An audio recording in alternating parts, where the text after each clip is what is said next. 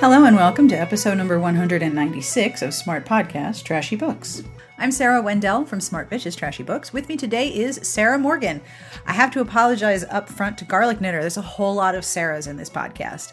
Sarah, me, chats with Sarah Morgan about American weather, the Berlin Love Letter Convention, and the importance and delight of meeting romance readers, which, spoiler alert, is the best thing ever. We also discuss finding community in small towns and in big cities, and we explore Sarah Morgan's new series, From Manhattan with Love. This podcast is brought to you by Loveswept, publisher of Sugar Daddy by best-selling author Sawyer Bennett. Vengeance is sweet, but seduction is to die for. Selah Halstead lost her innocence in a way that no 16 year old should ever have to experience. And she spent years trying to forget that night, even though she wonders about the identities of the monsters who hurt her. Then a telltale tattoo flashes across her TV screen, and she identifies the ink as belonging to Jonathan Townsend, the millionaire founder of the Sugar Bowl, a website that matches rich older men with impressionable young women. Obsessed with revenge, Selah infiltrates Townsend's world only to come face to face with a tantalizing complication Beckett North, his charismatic business partner. As the tech mastermind behind the Sugar Bowl, Beck always gets what he wants in business and in bed.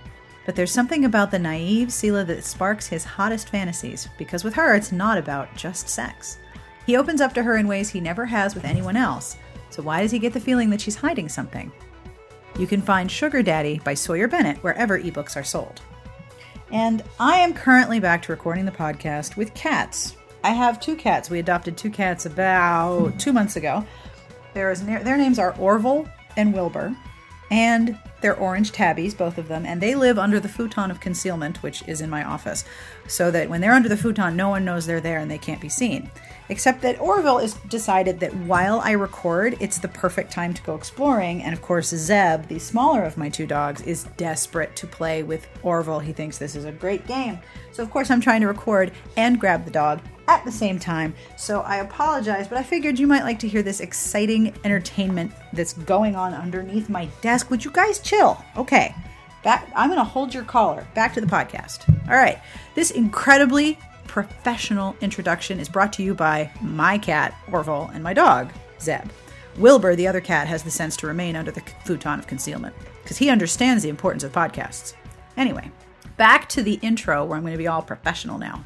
This podcast transcript this month is sponsored by Everything Under the Heavens, Book One of Silk and Song by Dana Stabenow. Johanna flees her homicidal stepmother in Cambaluc, the storied city of Kubla Khan and sets out on the Silk Road with her companions Jaufre and Shasha in search of her fabled grandfather, Marco Polo. You can find everything under the heavens for free on Amazon, Kobo, and iTunes, and 99 cents on Barnes & Noble. Now, if you're a regular listener or a regular reader of the transcripts, you might have heard recently that I have set up a Patreon campaign at patreon.com slash smartbitches, and I've started doing the end of episode compliments to folks who have pledged their monthly support. If you're not sure what that is, I will tell you right now. If you wish to contribute, you can make a monthly pledge starting at $1 a month to help me reach goals like commissioning transcripts for the episodes that don't have them. You can see the rewards and the options at patreon.com slash smartbitches. And to everyone who has already backed the show, thank you, thank you, thank you, thank you. You are all made of awesome. The music, as always, is provided by Sassy Outwater. I will have information at the end of the podcast as to who this is, but as usual, you can also find Sassy Outwater at Sassy Outwater on Twitter. And if you tweet her at her and say hi that you enjoy the music, I know it totally makes her day. As always, the books and television shows, places, and in this particular episode, conferences that we talk about, will all be listed in the show notes at smartbitchestrashybooks.com slash podcast. So if you're walking the dog or working out or lifting weights or cooking or cleaning or doing something and you're like, I want, I want to buy that book, fear not. You can check the show notes on the episode and buy all of the things that you would like. And if you buy through the site and we get a commission, thank you very, very much for doing that. And now on with the podcast.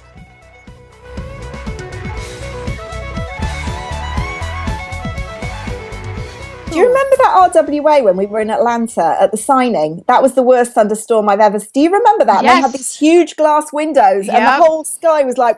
Yes, and it turned and the sky turns like like dark green brown. Yes, yes. Yeah. I'd never seen a storm like it. oh, It was we, amazing. we this is America. We do things big here.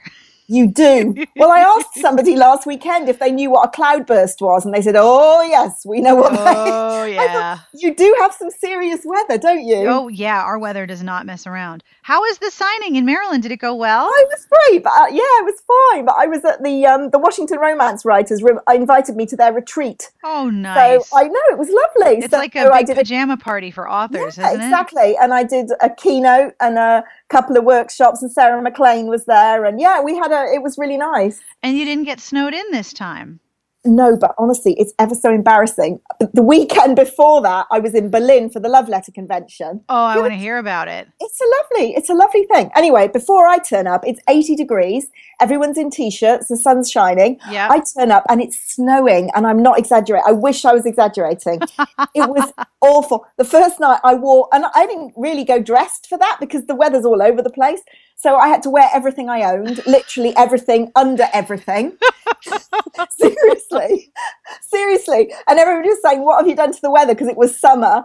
And then I come back. I only had a two-day turnaround, and then I'm off to Washington. And I'm not kidding. It was. I, again, it went from being spring. Well, I've got a video of the rain, and, and and actually, an author who lives in Washington, who knew I was there at the time, tweeted me and said, "Is this you? Did, did you bring this?" I was like, "Yes, I'm so sorry. It's all said your fault. Julian, I can't remember what it's like to be warm." It's all your fault. It's all oh, you. I know it is me. I took it wherever I went. Sorry, Oh man. But it was fun. So tell me about the Love Letter Convention. What's it like? Is that a reader convention for for romance fans in, It it's in Berlin? It is, and this is their fifth year. This is the first time I've ever been.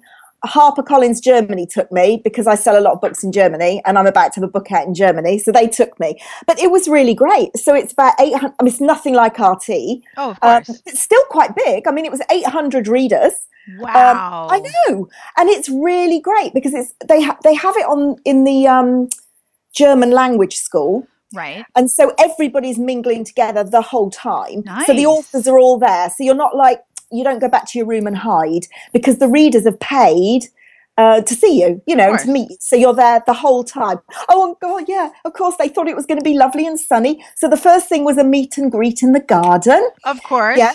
And it's freezing, and I'm standing there in my light summer jacket. And fortunately, Flo, you know my Flo, my Yes. editor Flo. Fortunately, Flo was there, and she was saying, "Oh, I bought fingerless gloves." I thought, really, who carries fingerless gloves in their bag? How much do I love her? If I didn't already love her, she is officially the best. Yeah, so it oh was yes. it was great. But no it was great. And so we, they did a mixture of um, meet and greet and signings and i did about three workshops but for readers you know with and people like michelle willingham. You know michelle willingham? Yes, I do.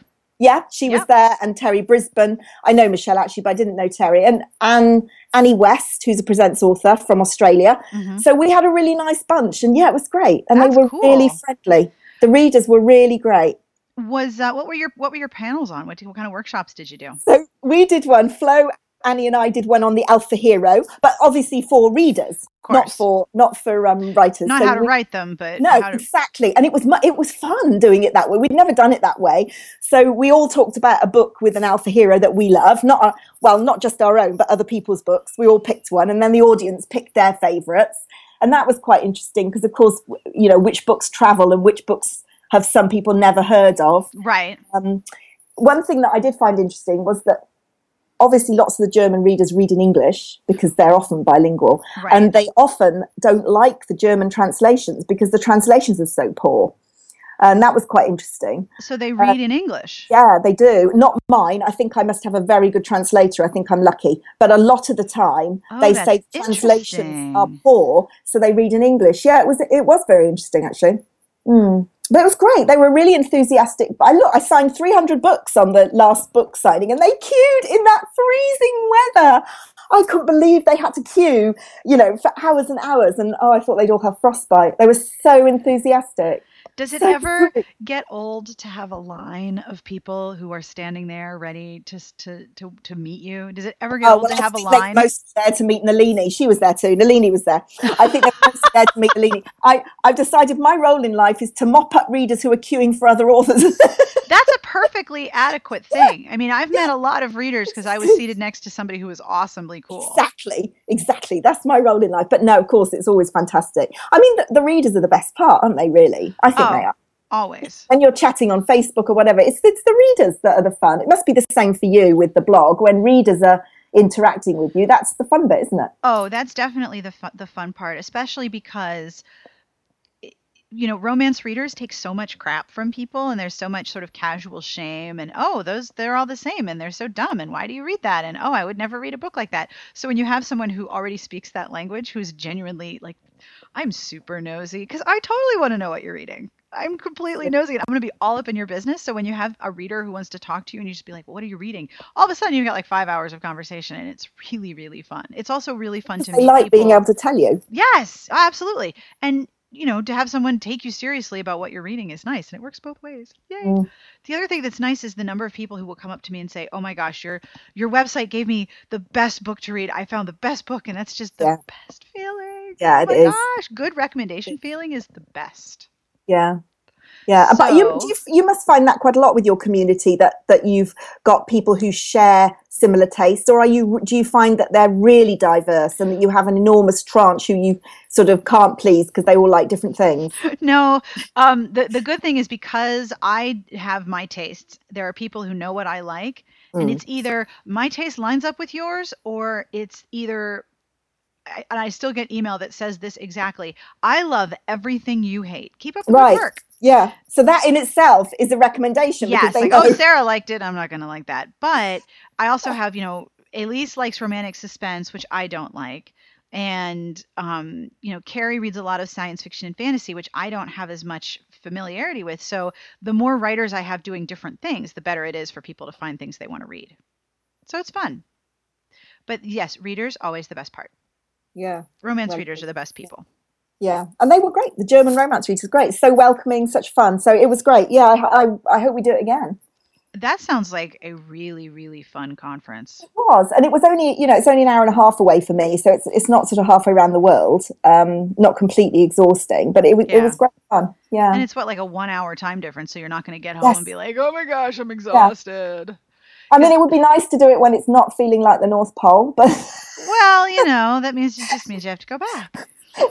next time I'll know. Pack thermals. Yes, always have some long underwear just stashed in the corner. So let's start talking about your new book.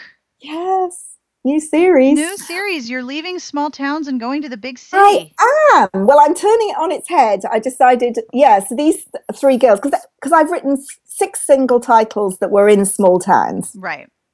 And I love that. I mean, I did a lot of that with my medical romance as well. It was pretty much the same, you Right. know, small town contemporary. And it's fun and it gives you the chance to explore lots of, um, you know, themes that are connected with returning home. Right. But I quite wanted to flip that really. So this time I've done three girls from a small town who actually don't want to live in the small town. So they're in the big city. Yeah, and it's fun. So they are actually from, because my Puffin Island series is just finished. Right. Um, and these three girls are actually from Puffin Island because I wanted that loose link. But instead of being uh, the three girls who have stayed there because they want the small island, they've left and they've gone to New York. So I like that. Yeah. That's so it's very cool. flipping it on the head, and it, we've got a bit of urban. Really, it's time for city for me, and I'm really enjoying it. So I know you've written a lot of Harlequin Presents that are set in London. Yeah, yeah.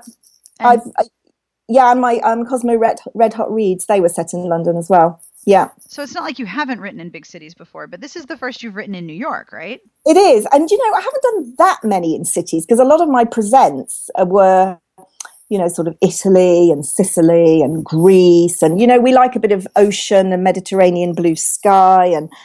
Um, but I have, you're right, I have done a few in London, but this is the first one I've done in New York. Yeah. And the thing about New York as well is it's a it's a global aspirational destination, I think. And my books do, you know, I was in the Love Letter Convention in Berlin because my books sell really well in Germany and France and Italy. And New York is somewhere everybody loves and wants to go. You know, it's on everybody's wish list, really. I'm always it's the sort of amazed by that. Like, I can't wait to go to New York. And, you know, I used to work there and I used to live, live nearby and I would go all the time and I'd kind of be like, why? It's different when you live there. It's very different. different. It's very, very different. And you're not doing the tourist things and the enjoyable things that you, you're slogging in with the traffic and the people, aren't you? yes, uh, yes. Commuting just- is never as much fun as No, vacation. It ever. truly isn't. It truly isn't. And you know, that was the funny thing. Before um, Flo and I came back from the Love Letter Convention in Berlin, HarperCollins said to us, oh, We feel so guilty. We've worked you so hard and you haven't even seen Berlin. So on your way to the airport, we're going to get the car to pick you up an hour early and you are going to do a whistle top store of Berlin. Uh, whistle, God, try saying that. Whistle stop Yes. tour of Berlin. So they picked us up early and we went all around Berlin and it was amazing. And I said to Flo, it's Monday morning, it's 10 o'clock. Can you imagine doing this in London? You would get in a car, and I'm not kidding, you would go half an inch if you're lucky in an hour. You certainly wouldn't be able to drive around all the tourist spots in an hour. You'd just be stuck in a traffic jam for the entire time. London's a nightmare. But Berlin, we were driving round and round everywhere. We, we literally did go everywhere in the hour. But Flo and I were just trying to imagine. And the same in New York. You wouldn't be able to drive around all the Oh sites. no, you don't hour. drive. Not at 10. on a ten. You Monday take the morning. subway. Yeah, or you get on one of the tourist bus, but you expect that you're going to be chilling down streets very slowly. You'd be stuck in traffic, wouldn't you, the whole time? So it's amazing. But yeah, so this, you know, it's different when you're a tourist, isn't it? It's very different. So tell me about your books. What's the first one? It's because it's already out in the UK. It is. And yeah, it's the- coming out end of May in the US. That's right. It is out in the UK. Came out in March, um, and the novella is out. I, I wrote a short novella, which was great fun. I loved. I loved that book. Very fairy tale, short novella. So these three girls basically work for um, an events company, and they lose their jobs very early in the series. That's not a spoiler because that's Right. what it's about.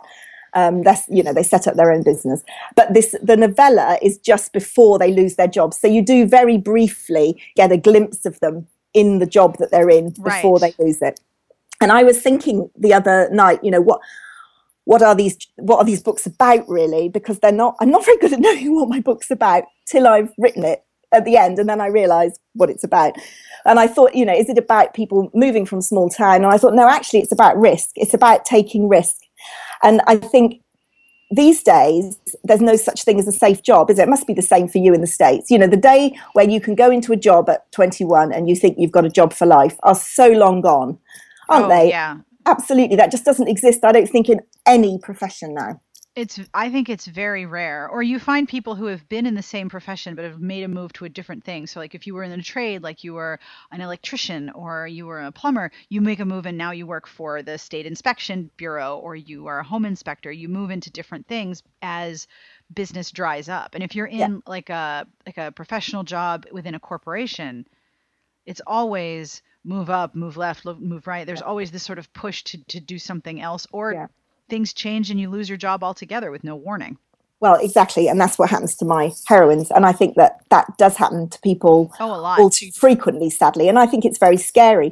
And and what they do is that I think the me- the message, if there's a message, is about taking risk, and it's different in all the books. So the first one, it is about setting up your own business. That's her risk, and the second one is um, Frankie. Her risk is slightly different, and the third one, the risks, is actually the hero who's taking the risk. But I think that's what it's about. It's about going, you know, go for it don't hold yourself back. But yeah, they were great fun. They were great fun to write, all three of them, and all three quite different. And in fact, in the second book, she does go back to her small town roots for a short visit, which she doesn't want to do. so she goes back to Puffin Island for the first time. there are a lot. I think it's it's. I think there's a lot of people who are like, I really don't want to go back to my small town where I Mm. came from because there's nothing for me there. Absolutely. Or there or or there are things there that you absolutely don't want to ever confront again. or deal with ever. yes. Yeah. Where your worst embarrassment took place or so it's painful. So tell me It about is. the first book. So the first book um, is out with you at the end of May, and it's Paige's story. She's really the business brain, so she's the one that sets up um, the business. She had a congenital heart problem when she was little, so she's been really overprotected. So it's about kind of throwing off people's urge to protect her all the time, and that includes the hero. Is there always a medical element in your books? Well, sometimes like- because I like that, I can't help it. It's the I know. nurse in You're a former nurse and you wrote a lot of I did. Harlequin medical, so there's always a little medical thing. And I miss them. There is sometimes. There are no doctors. Are there any doctors? No, there are no doctors in this. I know. I just had to. Wait, wait, do I have to doctors? I forgot. I know. I just had Oh to. crap, double there is one. just, just had to double check. There are no doctors in this series, but yes, she did have um, a heart condition. I know because I'm fascinated by by medical things, so I slide them in, and they make interesting conflict. You know, Because you were Peop- you were an emergency nurse. I was, yeah, I was. I worked in the ER, which means I'm really good with blood and broken bones, and exceptionally good with very drunk people. Really? yes, It is just a good thing that you're a romance writer and It you go to a lot of conferences. I know because I'm always there. I am the person you want when you've had one too many margaritas. as long as I'm not the one that's had one too many margaritas. So you were an ER nurse. You're good with puke. You're good with blood. You're good with brilliant. nastiness. And there's Yeah. always a little medical element in your book. Not always, but often it creeps. It creeps in. See, I didn't even think of that till you mentioned that. I just wrote the story, but Right. you're right. It Do you still write medicals for Harlequin? Do they still publish them? They do still publish them. I don't write them.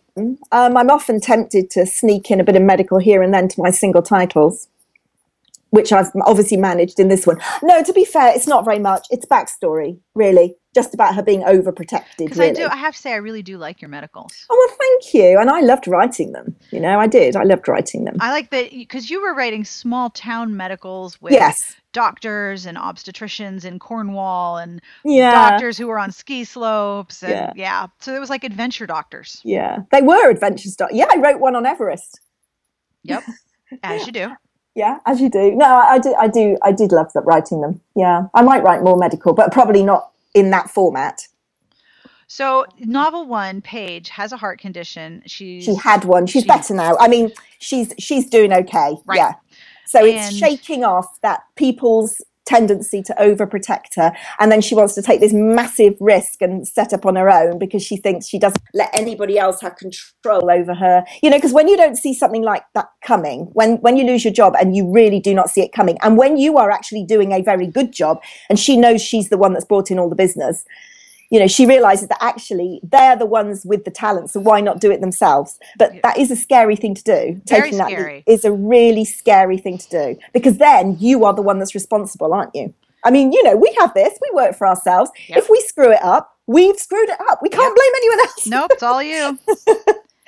It's all us. and and then you know and, and in our respective industries we have to be aware of how things are changing and what trends are coming and what readers are looking for and what you know the the way in which people interact online changes you know hourly every 20 minutes maybe so Finding your readers is is it changes. Yeah, it does. always so yeah it is very risky and scary to set up your own business but you're also taking a risk that you can be your own boss which has its own good parts and and difficult parts Yeah, it does. Exactly. Yeah. My problem that I have found is that because I love my, what I do and I love my job so much, I just sort of sit down and you know pick up my phone and all of a sudden I'm talking on email and mm. I'm looking at comments and I'm like, okay, you're not supposed to be working. I mean, I love what I do, so I just work Mm. like whenever I Yeah. whenever I don't catch myself, but I have to be good about giving my Mm. brain time away so that it can sort of, you know, reprocess and re-energize and think about other things for a while. Mm. Yeah, it leaches into everything, doesn't it? Yep. And sometimes Yeah. that's a good thing, but sometimes it's like, no, you're tired. You need to Mm. stop.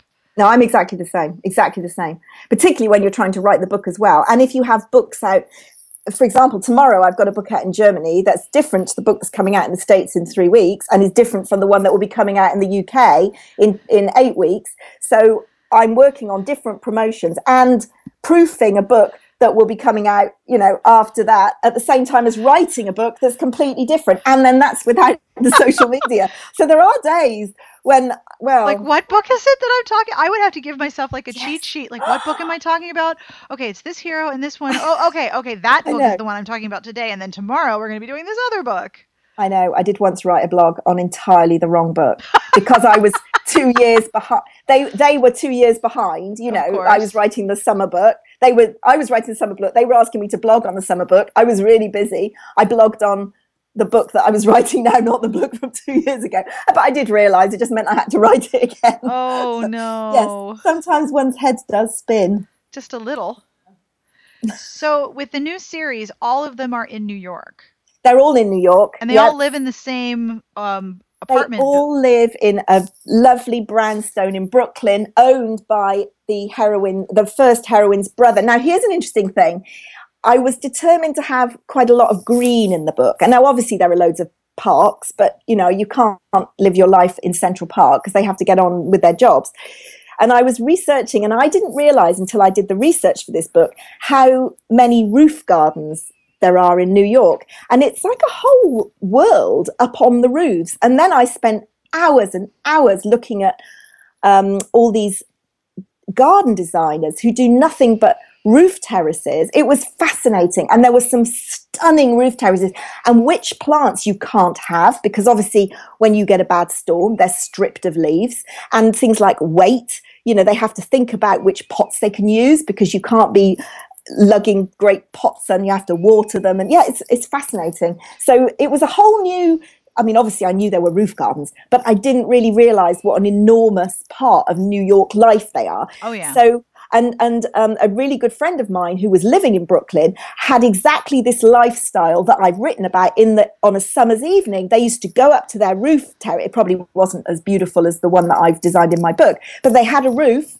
and they used to go up there, hang a sheet, and watch movies on the roof. Yep.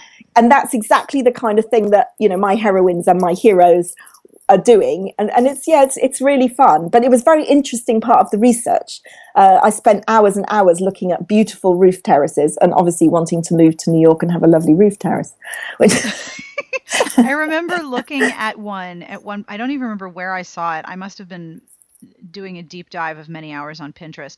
But someone did um, a roof garden because the access is usually through the stairwell, and then the stairwell Yes. sort of pops up into a little like like little cube on the roof, and then that's your door access.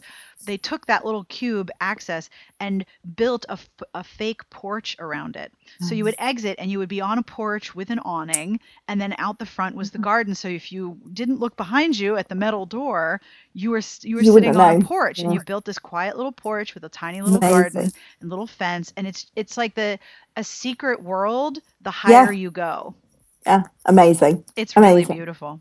Yeah. So that I mean that's and that's what my second hero. So the first book is is older brother's best friend. Oh, I love that.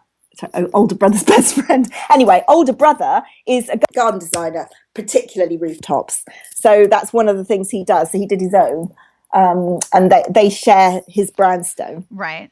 So they all have an apart different. Well, two of them share one apartment, and then The um, others have another. yeah, yeah, the other one has. She's more of an introvert. My second heroine uh, in relate. book two. Yeah, so she she has her own apartment. Yeah, so it's fun. It's really fun. I'm really excited about it. So, what are some of the differences that you've noticed between writing in a small town and writing in a city?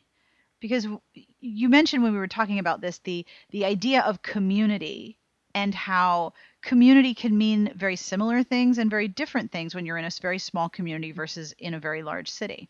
But you do still have community, don't you? It's just a different. It's different. You set it around you, like with you know we're really friendly with our neighbours here. You know, so we have our own little community, even though Mhm. we're in a in a big place. We still have our own small community, and I think that's what happens in all cities, where you hope it does. If you're very lucky, you end up with your own small community, don't you, in Mhm. your own small space. Yep. Um, so New York may be an enormous place, but the bit that you're in feels small, um, and that's what I've tried to do with these stories. So they're they're not so dissimilar to what I always write in that it's about friendship and obviously romance and community, but the community is more set in the local area rather than a whole island Right, or right, right. you know the ski resort that I had, for example, with Snow Crystal. But I do think when you're writing, the setting does become another character. I mean, I think Oh, it yes. does definitely, and I think world building. it is world building. Exactly. And i think some people think that for contemporary that that isn't the case that if you're not writing about you know dragons or wizards or whatever you're not building a world. But of course you are. And i get letters about you know where where is snow crystal? Can i go and stay in it? Um, and, and the same with puffin island. Where exactly is it? Can we go and see the puffins? And if you've done a good job that's what you should be getting because people should like it so much that they you know they want to go there. And obviously with new york um, for the first time i'm dealing with a real place. Mhm. so lots of what's in it is real. But the actual community that i've created is of course fictitious which Right.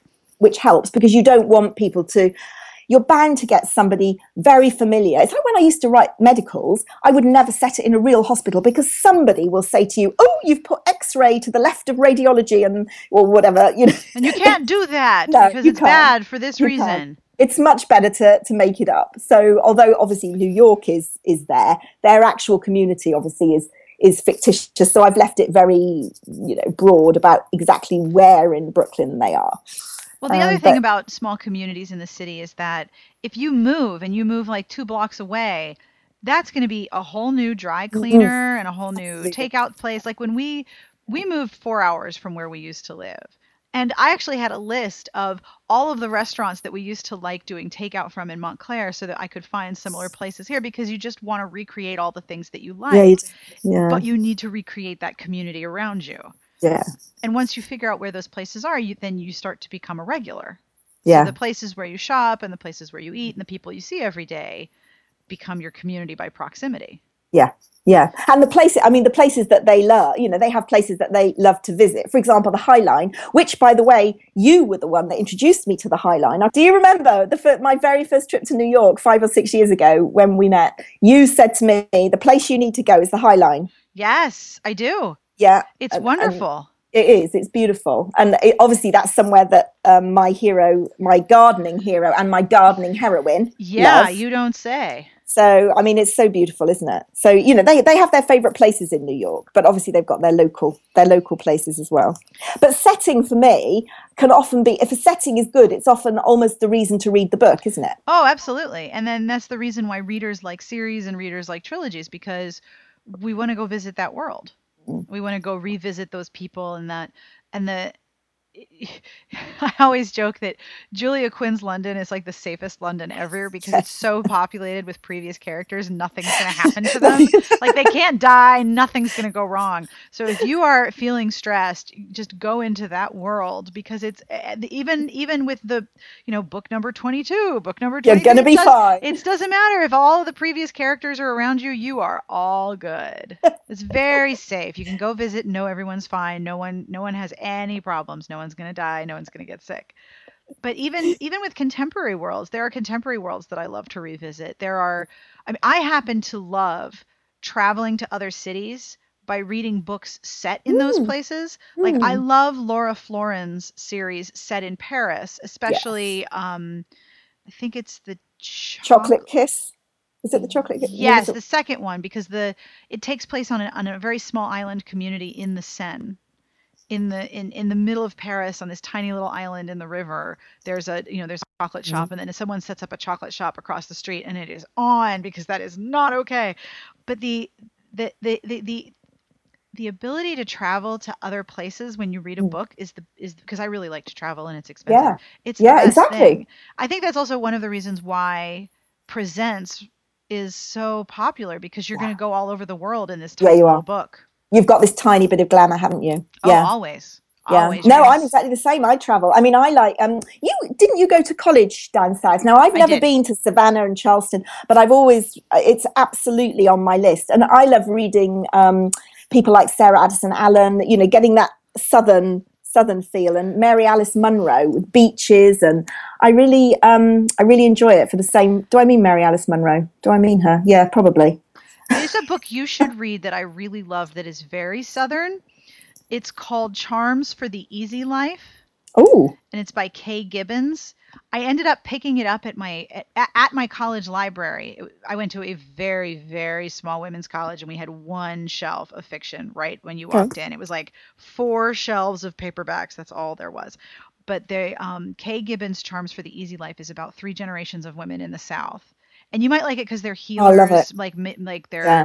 sort of. It's a little bit of magical realism, but it's really really beautiful. You would like it, especially I will like, like it. southern southern stuff. I do. know lots of southern stuff. I didn't know that. I'm gonna have to. yeah, I know I do. up. I really do. That's like my holiday when it's raining in the UK. You go to the, I- you go to the south. Yeah, I do. I go to the south and I have yeah iced tea,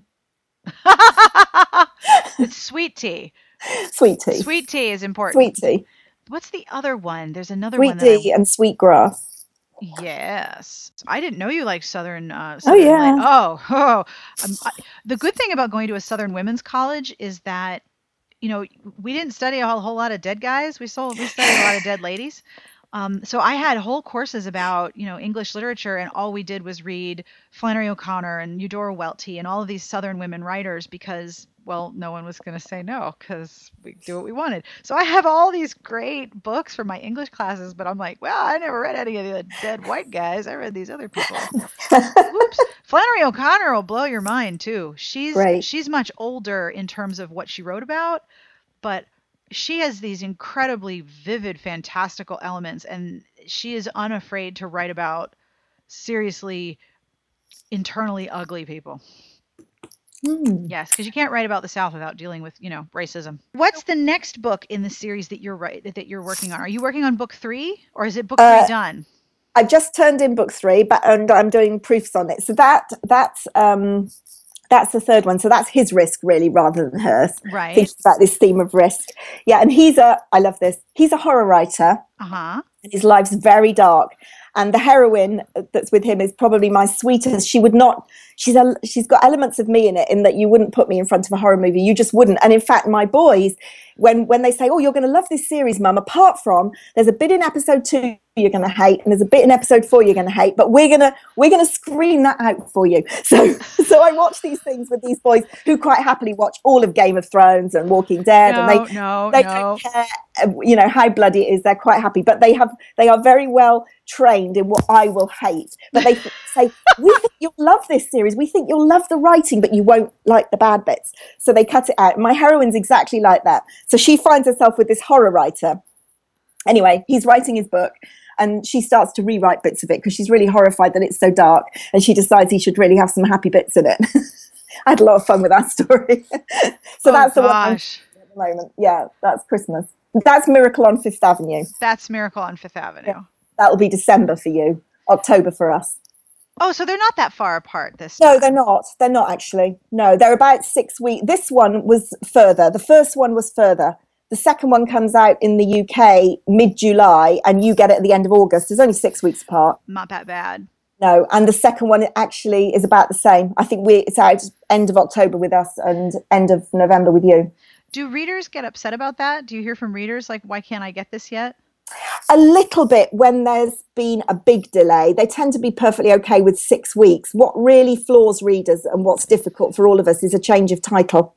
Uh huh. Um, you know, and obviously they can't have the same covers because different covers work in different markets, Oh, and that's that's true of you know all of them. Italy, Germany, all of them. Because we've talked Um, about that. Your your yeah. your English covers in the UK are illustrated, Yeah, they are. illustrative. Yeah, they They're are. they're they're not cartoons, but they're drawings. Yeah, they are exactly And illustrative. here yeah. in the US, you get photographs. Yeah, that's right. And also in the UK, um, the fiction all tends to be heroin led. So that if you look at any, if you're looking at Co- Sophie Kinsella, Mhm. um, any of the big names in the UK, you'll see that there's a heroine on the cover.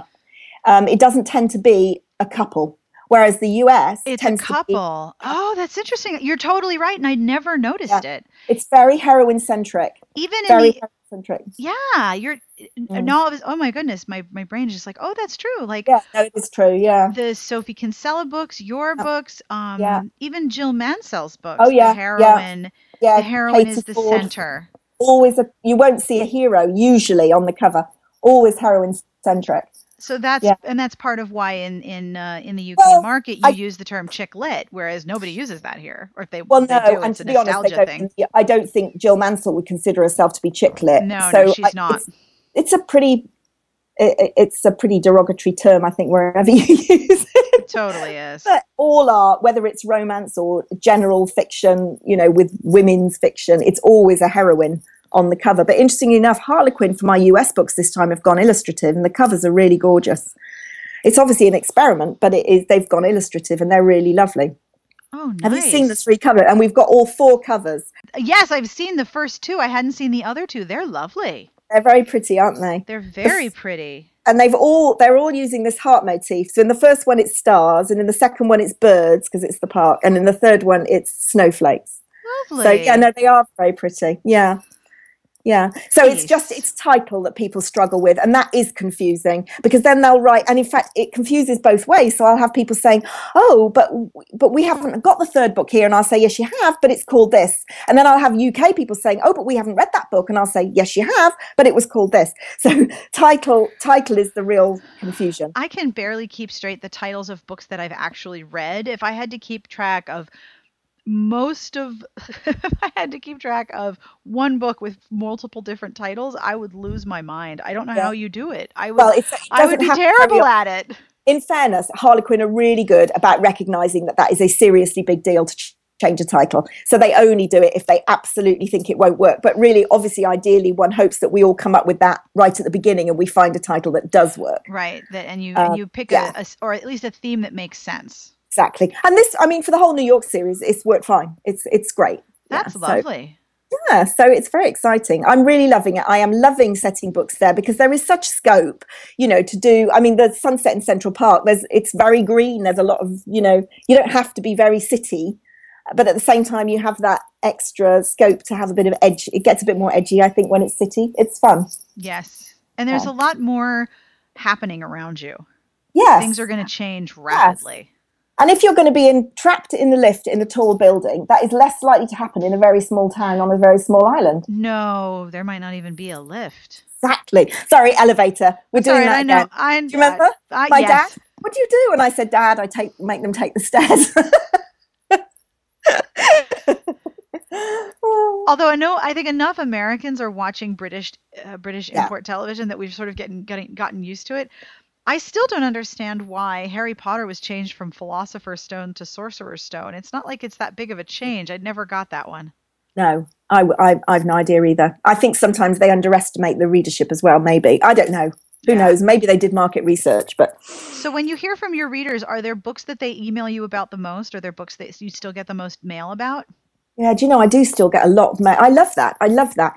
Well they all want to move to snow crystal. Yeah they all want to go and stay in vermont. I get mailed loads of puffin stuff and it's brilliant. Somebody mailed me the other day with um, a lovely lovely video of baby puffin because do you know what a baby puffin is called? It's a puffling. I, mean, did not does that- that. does that word not just make your week better? Oh, Puffling.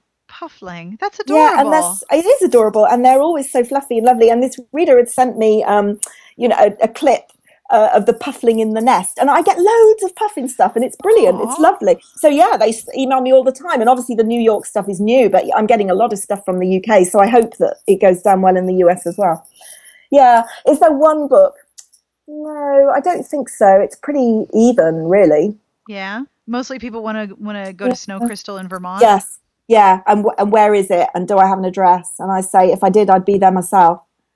There are a couple resorts like that. It just depends. Like for example, the place where we go in Vermont is very much a family resort, so there's not a lot of evening activity. There's certainly not horse-drawn snow carriages or anything like that, but there's a lot of ski instruction and snowboard instruction and um, cross-country skiing and snowshoeing, that kind of thing. But a, a- resort that has everything that you imagined, I have not found that place either. I would like to go as well. Exactly. I mean, I, what I've done is it's a composite of lots of different Yes. different places. Yes. Um, yeah, I mean, I think it would be pretty busy and booked out if it existed. we Well- should set that up. Hey, that's our next next risk. When we get fed up with our day jobs, we'll set up. we'll see- find a patch of land in Vermont and we'll build snow crystal. But I but I've worked in hospitality and it's very difficult and I can't No. say that I wish to do it again. No, me too. I know. I actually did that as well. I did events and PR. So I mean, Yeah, the, these girls, It's it's I did the job that they end up being fired from, and frankly, I would have opened champagne at times for it to all be over. I've Yeah. done I've worked at the front desk of a Oh. hotel and I've done events planning and yes, that is entirely true. It is, isn't it? It's really hard work. Any Yeah. any job I think where you're facing the public is a really challenging Well, and job. organize, organizing events. It's just and yeah, organizing people, oh my god. yeah, it is. It Most is. people barely organize, you know, can barely manage to organize their families because their families are everywhere. so I have one last question for you. Go on. What are you reading or what books have you read that you've really enjoyed want to tell people about? lately. Well, you know, I'm really late to this. I'm embarrassed to say, but I've just started listening to audiobooks. Oh, no, you're And not I- late. You're right on I'm- time. Oh, am I? I've never really done it before. And then I had some stuff on in January where uh, it made it easier for me to listen. So I started it and I discovered for a start, there's two things. When you normally, when you choose a book, you're really just thinking about the author. But when you choose an audio book, you then have to think about the narrator, don't you? you Oh, have yes. to listen to a sample because if you can't stand the person's voice, then you cannot listen to 12 and a half hours of this person narrating. No. No, absolutely. So I've just, I've And started. you have to think about whether or not you can listen to them read you a sex scene.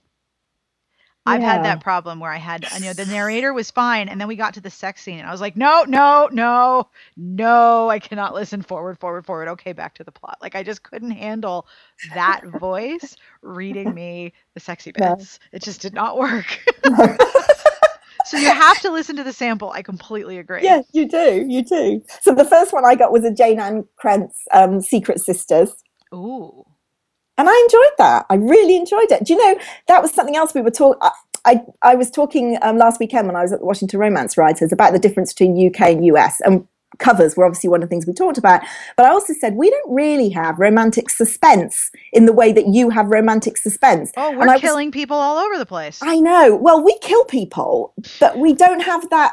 We we don't have the romance in it. We just get straight down to the killing. We Yes. don't bother cheering it you up. with don't of bother romance. with that. It's all about that stiff upper lip. You have a really sharp No. knife. Boom, job is done. No. Let's go home We have tea. plenty of, of the romantic suspense. The well, we have plenty of no, not romantic bit. We have plenty of the suspense. We have what we call grip lit. Do you call it? You know, gripping Grip lit. literature, grip lit. Yeah, we have the girl on the train and all that sort of thing. But that's Right. not. That's not the same thing. No, and and romantic suspense as a genre doesn't really exist here. Um, well, I can't think of anybody. Uh, Well, we certainly don't call it that anyway. Right. But anyway, I enjoyed the Jayne Ann Krentz, and then I downloaded completely different. I, I downloaded Wild because I wanted to listen to. Um, I wanted to hear more about the Pacific Crest Trail, actually. Oh. Yeah, and that was quite an interesting one. I didn't see the movie. Did you watch the movie? No, I have not. No. No, well, I'm, I like, um, I quite enjoy those outdoor things. I like reading, you know, books about mountaineering and Everest. And I just thought, I am never going to hike the PCT. And therefore, I would like to hike it vicariously. And so I will listen to Wild, which I did. My sister-in-law hiked the Appalachian Trail, the whole thing from Georgia to Maine a couple of years ago. And just hearing about that experience, it must be amazing, but there's no way I would want to do it. It's just not a thing that I oh. want to. With a bunch of people or on her own. On her own, but she she met in with different groups. Yeah. And then she had mail stops planned with her mom so that my mother-in-law would like post her different packages and supplies and stuff. But yeah, she hiked the whole thing from March until I think late September she was done. It was a lot of walking. Wow, that is a lot of walking. Yeah, see, I'm not going to do that, but I'm going to read about someone else doing it. I'm do you quite happy. read um do you read Bill Bryson? Yes, I love him. Yeah, I yeah, because you know, a walk in the writing. woods. Yep. Yeah, yeah. I loved his notes from a big country. I loved his book Home, where he lives in this old house in somewhere in England and wrote about um, the different rooms of his house and how they came to be. Because you know, way, way, way back in history, you really could only heat like one room, so everyone lived in one room, and then you had two, and then Yeah. you had three, and then you had an upstairs, which was just a huge development. I love his writing. So Yeah, I what do else have too. you read? I absolutely do. Well, I tell you what, I'm going to download next because somebody told me last weekend that Richard Armitage, because we were talking again about the importance of the narrator, and somebody told me that Richard Armitage Yes! has recorded Georgette Heyer. yes, I have all of them. They are amazing. Oh, oh, my really? and Oh, they're okay, well, abridged have- and it doesn't matter they're that Oh. good I can't wait. I know. I can't wait. So yes, Richard. So Tom Hiddleston hasn't done any, has he? Because I knowledge. heard him listening to Shakespeare's, um, reading Shakespeare's sonnets the other day, and he was amazing.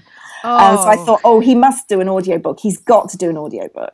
And I'm sure you could survive listening to him re- reading a sex scene. oh just for a few years yes also you know what else is remarkably good rosamund pike narrated for audible pride and prejudice Oh, okay. I like her. Yeah, and she it's you know i've read pride and prejudice a bunch of times and i've i've listened to it it was one of the first ebooks that i read way way Okay. back in like gosh 2000 maybe maybe 1999 2000 i remember being at a summer camp and i had a old like one of the little palm pilots and i was reading free open source books on it i read pride and prejudice and sense and, sense and sensibility that way but she has the this very very I don't even know how to describe it. It's like if you listen to the sample, whoosh, you're there. Her voice is just the right level of melodic with Mm-hmm. enough of the little dark irony in it, and she oh, she's lovely good at it. She's she has a lovely voice. She was a Bond girl, wasn't she? I think she Yeah, was, but she, she was. was. also um she was Jane in the Keira Knightley Pride and Prejudice. Yeah. So yeah. she's already pretty familiar with the material. Yeah. Oh well, that's great. I've Her got reading that. of it That's is good. gorgeous. I also listened we um I drove the kids up to visit their friends during their spring break because the spring break between our old school system and the new one didn't line up. So we w- went up to Jersey while they were still in school and they had lunch with their friends. And on the way up and on the way back, it was only three and a half, four hour drive. They were playing video games and listening to things in the back seat. So I had my GPS and then I had one headphone plugged in and I was listening to uh, Dragon Bound by Thea Harrison, which Oh, is yes. great on Great book. audio, but I had that wonderful experience of the GPS interrupting at the perfect moment. He turned to her and said, Move to the right lane to get off in one mile. Like this happened like five or six times, and every time I was entirely delighted. I was so happy that this every time. And then she said, You need to merge to the right. Oh, okay. it was so much fun.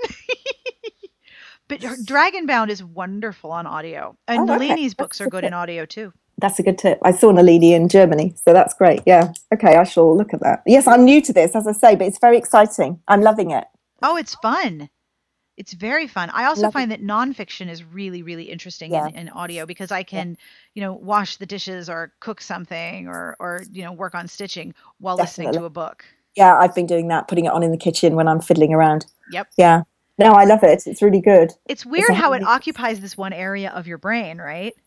Like there's And one you can part of still your do the cooking. right, and then your brain is like, "Oh, a book! I'm very happy," and also cooking, but listening. This is good. It, it's like a very, Mm. very mellow state. It is. It's lovely. And you listen to it while you're driving as well. I haven't done any long journeys recently, apart from flying. Um, I didn't really. Do you listen to audiobooks while you're flying? I didn't really. I don't. I'm usually reading and listening to classical music, and I have no- noise canceling headphones. I usually listen to music um, because I want to block out as much of what's going on around me Mm. as possible. Mm. But I could listen to audiobooks in the on an airplane. That would be good. I have a lot of flying coming up. Mm, you a do. lot of flying next month. You do. A lot of it. So, what are you doing at the RNA? What are you doing at? Are you presenting on keeping reviews in your back mirror? Yes, I am presenting, and I'm hoping that Sharon Kendrick will do a podcast interview with me. Is she going? Yes, I believe so. I know she's going to be at RWA, so if I don't see her there, I'll see her in California. Yes, because we're flying back together. Yeah. I bumped into her twice in the elevator in Oh. uh in, in at RT. I felt really bad. Like, oh, you're here again. We should just ride the elevator for ten minutes and catch up.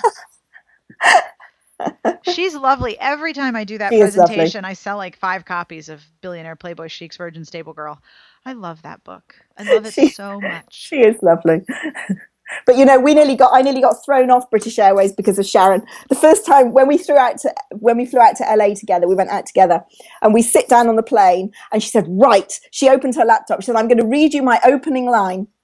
And this was a presents. Oh God, I know. So she doesn't lower her voice. of course. And she reads me the opening line of her presents, which was and now of course I can't remember what it was, but everybody on the plane.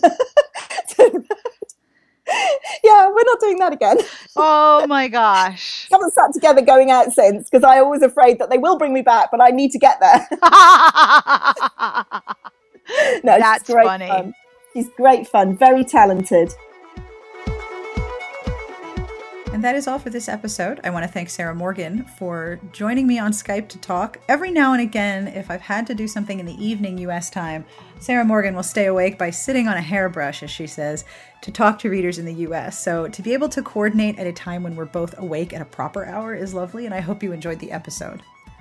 As I said in the intro, and this of course would be the outro, no matter how much my husband doesn't think that's a word, all of the books that we mentioned, along with links to the different conferences, are going to be in the podcast episode. And if you're curious, yes, that is the sound of Zeb, who really, really wants to be Orville's best friend, and Orville is really not here for that. At some point, I'm going to have a professional podcast with no pet sounds, but I really think the pets would object to that. So, hey, I'm sure my dogs are just as involved in my life as your pets are in yours. This podcast is sponsored by Loveswept, publishers of Sugar Daddy by best-selling author Sawyer Bennett. Vengeance is sweet, but seduction is to die for.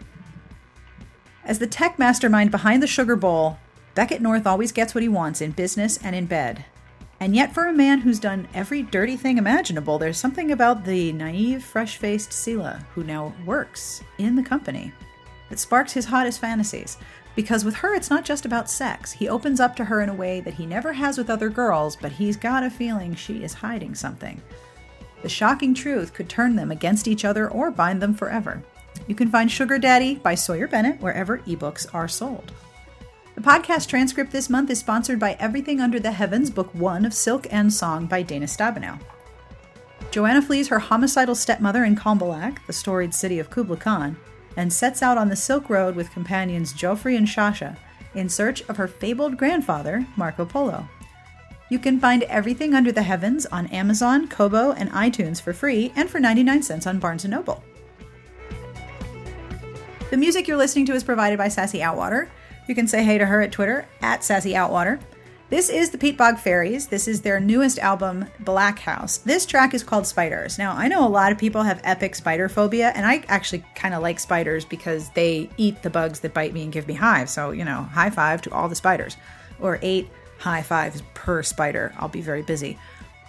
If you like this particular kind of spider, and I totally do, you can find this album and this track at Amazon or iTunes or wherever you buy your fine music. If you're a regular listener or you read the transcripts, you've probably heard me mention our Patreon, and I will remind you again. We have a Patreon campaign at patreon.com slash smartbitches. You can make a monthly pledge starting with $1 a month, and you will be helping me immensely by giving me a little bit of extra push towards commissioning transcripts for the 70 or so episodes that don't have one. You can see all the rewards and the options and our goals at patreon.com slash smartbitches. And I want to thank everyone who has backed the show already. You are marvelous human beings. And as part of the rewards, I have some compliments to give out this episode. So are you ready? Here we go.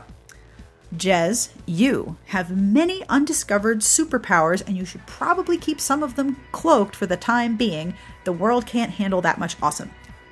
Lee, your friends think that you are the most loyal and the most fun, and they all told me that. Heather, you make everyone around you have a good day, and you always have a good hair day, and I'm very baffled how you do that. Rebecca, I'm sure you know that your reading tastes are unparalleled, and you make everyone around you feel a little bit happier. Leslie, you are the personification of grace and hilarity, and you have excellent taste in shoes. And Holly, you can make anyone and everyone laugh with delight. Keep doing that. Now, if you're wondering what is going on and why is this happening, you have a look at patreon.com slash smartbitches, you will figure out all the answers. If you would like to email me, or you have ideas, or you have a suggestion, or you have feedback, you can email me at sbjpodcast at gmail.com or at sarah at. Totally your choice, whichever one you remember. I love hearing from you guys, and I was also alerted, this is so cool, to a new review on iTunes. And I did not realize this, you'd think I would know because I review things, that much like Amazon on iTunes, the number of reviews that you have for a podcast make that podcast more popular within the internal algorithm. So when I happened to be checking the feed to make sure it was working, because sometimes RSS and I don't get along, I realized we had a bunch more reviews. Thank you so much. If you have taken the time to review the podcast at iTunes or anywhere else, you're so awesome. Thank you for that. And more than anything, thank you so much for tuning in and hanging out with me. I love doing the show and I love hearing from listeners who want to tell me how much fun it is to listen. I just love doing this so much. So thank you for tuning in, and I'll be back next week with more discussion about romance, because that's how we do things here. In the meantime, on behalf of Sarah Morgan, everyone here, Orville and Wilbur and Zeb, who are now currently staring at each other under the futon of concealment, we wish you the very best of reading. Have a great weekend.